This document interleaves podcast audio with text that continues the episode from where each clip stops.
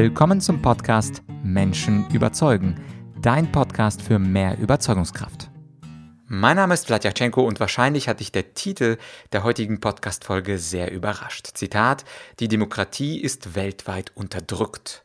Und wer hat das gesagt? Es hat gesagt der Anwärter auf den CDU-Vorsitz Norbert Röttgen. Es war auf dem digitalen CDU-Parteitag und wenn du meinen Podcast schon länger hörst, in der Folge 208, da habe ich die Gewinnerrede von Armin Laschet analysiert und da in dieser Folge habe ich gesagt, dass Armin eine sehr gute rhetorische und auch argumentative Leistung abgeliefert hat. Und in dieser Podcast-Folge, weil viele mir geschrieben haben, hey, diese Rhetorikanalyse fand ich super interessant, kannst du das nochmal machen? Da habe ich mir vorgenommen, jetzt die anderen beiden Kandidaten zu analysieren und wenn du die Folge 208 noch nicht gehört hast, dann empfehle ich dir natürlich nach dieser Folge auch die Gewinnerrede von Armin Laschet in der Analyse von mir anzuhören. Es geht also zuerst um Norbert Röttgen, der kam nicht mal in die Stichwahl und es geht um Friedrich Merz, den eigentlichen Favoriten auf den Sieg, auf den CDU-Vorsitz, der es aber nicht geschafft hat.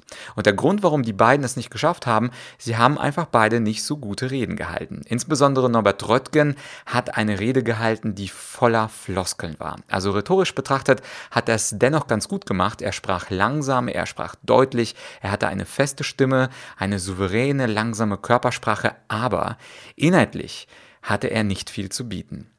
Er hatte unglaublich viele Binsenweisheiten. Zum Beispiel sagte er, man muss die Menschen mitnehmen, man muss den Menschen Orientierung geben. Wir brauchen Zukunftskompetenz. Es geht um die Zukunft der CDU. Wir müssen uns verändern. Wir müssen neue Wähler gewinnen und auch Bildung. Das muss ins Zentrum der Debatte rein. Und vielleicht käme man in den 80er, 90er Jahren mit diesen Floskeln weiter.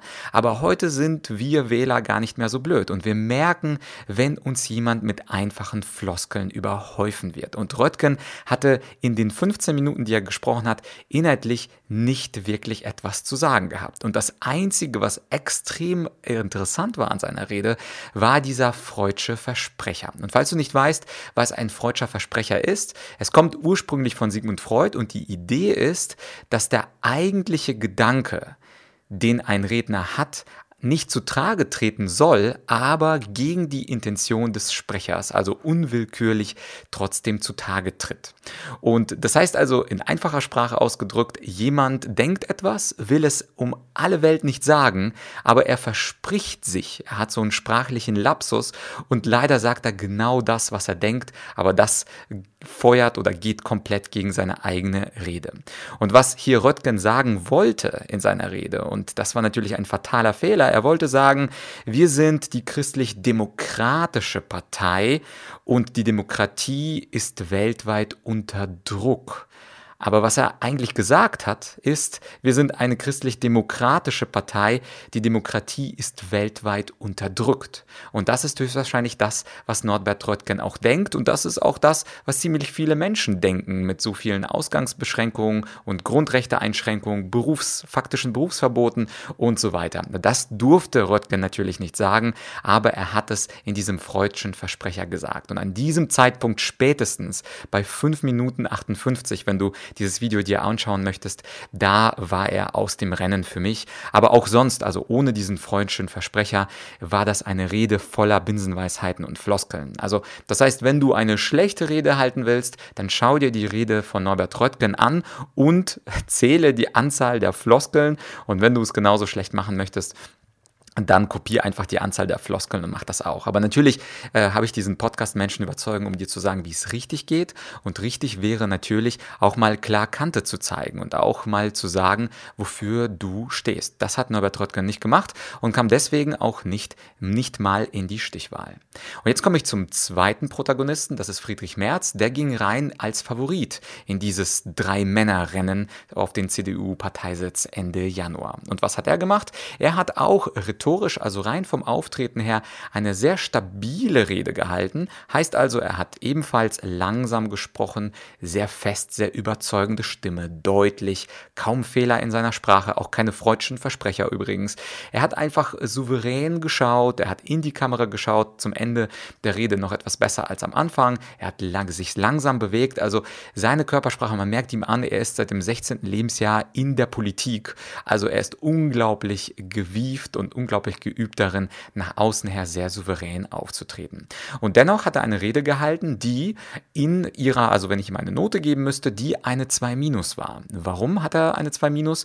Weil auch er sehr viele Botschaften vermittelt hat, die wir eigentlich schon alle kennen. Also er sagt zum Beispiel, meine erste Botschaft ist, es geht heute um Digitalisierung, der digitale Parteitag der CDU, das, daran müssen sich alle Parteien messen und wir, die CDU, wollen auch später die Regierung und den Bundeskanzler stellen. Ja, äh, das ist jetzt keine große Neuigkeit, wenn man seit Jahren die größten oder die besten Umfragewerte hat. Natürlich möchte die CDU den nächsten Bundeskanzler stellen.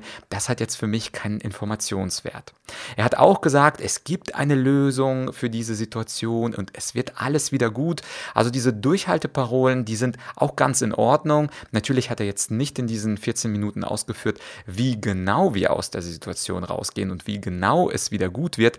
Aber gut, vielleicht kann man das auch von 14 Minuten nicht verlangen. Also die Durchhalteparolen sind in Ordnung. Aber zu sagen, dass Corona uns eine neue Realität gebracht hat und auch bestimmte Prozesse beschleunigt und wir auch Verantwortung für die nächste Generation haben und wir das Land der Ideen sind, also all das, wie gesagt, in den 90er Jahren, das erinnert mich an die Röttgen-Rede, wäre das vielleicht ganz gut gewesen. Heute sind wir schlauer, heute hören wir kritischer zu und diese normalen Parolen, die waren jetzt nicht unbedingt der Hit. Was er ganz gut gemacht hat als Ziel der Demokratie, da hat er nämlich in der Alliteration zwei Begriffe oder zwei Duos aufgestellt, die eigentlich ganz nett klangen. Und zwar hat er gesprochen von Maß und Mitte, die die CDU natürlich für sich einvernehmen sollte, und über Konsens und Kompromiss, um den in einer Demokratie gerungen werden sollte. Und das ist eine Alliteration, wo sich also der erste Buchstabe wiederholt, Maß und Mitte, M und M, Konsens und Kompromiss, K und K. Ob das jetzt natürlich zu der historischen, rhetorischen Höchstleistung der Generationen gehört, das will ich mal bezweifeln, aber zumindest war das der Versuch, hier etwas rhetorisch zu probieren. Warum aber Merz am Ende des Tages wirklich in eine 2 Minus abgerutscht ist, hat zu tun mit seinem Schlussappell. Er hat nämlich am Ende der Rede etwas Besonderes machen wollen. Es hat mich so ein bisschen erinnert an die berühmte Rede von John F. Kennedy mit seinen Worten Ask not what the country can do for you, ask what you can do for your country. Also frage nicht, was das Land für dich tun kann, sondern frage, was du für dein Land tun kannst. Und als es damals in den 60er Jahren John F. Kennedy gesagt hat, das war ein Satz für die Ewigkeit, wahrscheinlich einer der erfolgreichsten rhetorischen Sätze des Jahrhunderts. Und ich glaube, Merz wollte da ein bisschen anknüpfen. Er hat es aber völlig verpasst, die emotionale Lage der Nation wirklich zu erreichen und die abzuholen. Er hat nämlich gesagt, und ich zitiere dir seinen Schlussappell, Zitat Friedrich Merz, ich werde es mir nicht leicht machen, Ihnen aber auch nicht. Ich werde mich persönlich fordern, Sie aber auch. Es war also so ein strenger Appell eines Oberlehrers, eines Gymnasiallehrers, der sagt, ich werde es euch Schüler nicht leicht machen in der Abiturprüfung und ich werde euch noch mehr fordern. Und normalerweise könnte dieser Appell auch gut wahrgenommen werden, aber jetzt im Januar, nach ungefähr zehn Monaten totaler Müdigkeit von den Corona-Maßnahmen und der Lethargie und auch leichter Depression in der Bevölkerung, dann den Leuten zu sagen, ich werde es euch nicht leicht machen, das ist ja ungefähr so, als würde man einen Marathonläufer nach 41 Kilometer sagen, ja, ähm, gut gelaufen, aber du musst nochmal einen halben Marathon hinterherjagen. Ich werde mich persönlich fordern, Sie aber auch.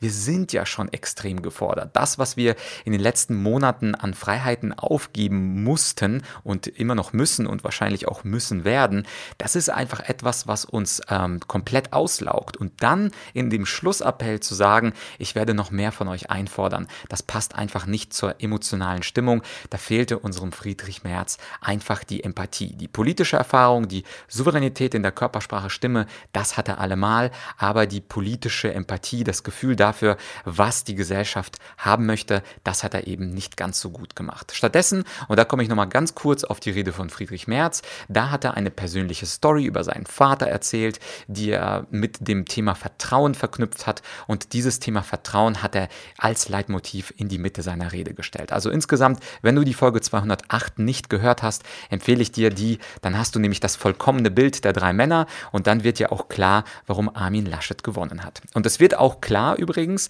dass viele Dinge sich durch Rhetorik und Argumentation entscheiden im Leben. Das heißt also, nicht nur in der Politik können wir durch Rhetorik und Argumentation punkten, sondern auch beispielsweise in Meetings, in Online-Videokonferenzen oder in ganz vielen anderen Situationen, wo wir nämlich durch Sprache Menschen überzeugen. Und das ist ja das Kernthema dieses Podcasts, Menschen überzeugen. Und einen Online-Kurs, den möchte ich dir unbedingt ans Herz legen. Das ist nämlich mittlerweile der bekannteste und populärste Online-Kurs im Bereich Rhetorik, den es im Dachraum gibt. Und der heißt Rhetorik selbstbewusst kommunizieren und überzeugen. Zehntausende Teilnehmer haben ihn schon gemacht und ich würde dich einladen, auf den Link in der Beschreibung zu klicken. Und wenn du da drauf klickst, dann kommst du auf meine Online-Akademie. Und die ersten drei, vier Lektionen dieses Online-Kurses, dieses Bestseller-Kurses, kann ich oder darf ich mittlerweile sagen, die sind wie immer freigeschaltet. Das heißt also, du brauchst dich nicht anmelden, keine E-Mail oder so.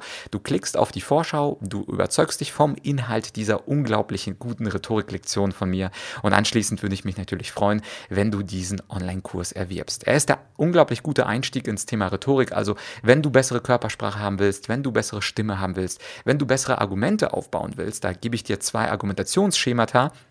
Und zwar das 3B-Schema und das TBNS-Schema, dann ist es etwas, was unglaublich wertvoll für dich sein wird. Insofern klicke einfach drauf und bilde dich rhetorisch weiter, denn mit Hilfe der Rhetorik und einer besseren Ausdrucksfähigkeit kannst du vielleicht CDU-Vorsitzender werden, darum geht es dir wahrscheinlich nicht, aber zumindest dann die Gehaltserhöhung äh, bekommen oder mehr im Alltag auffallen.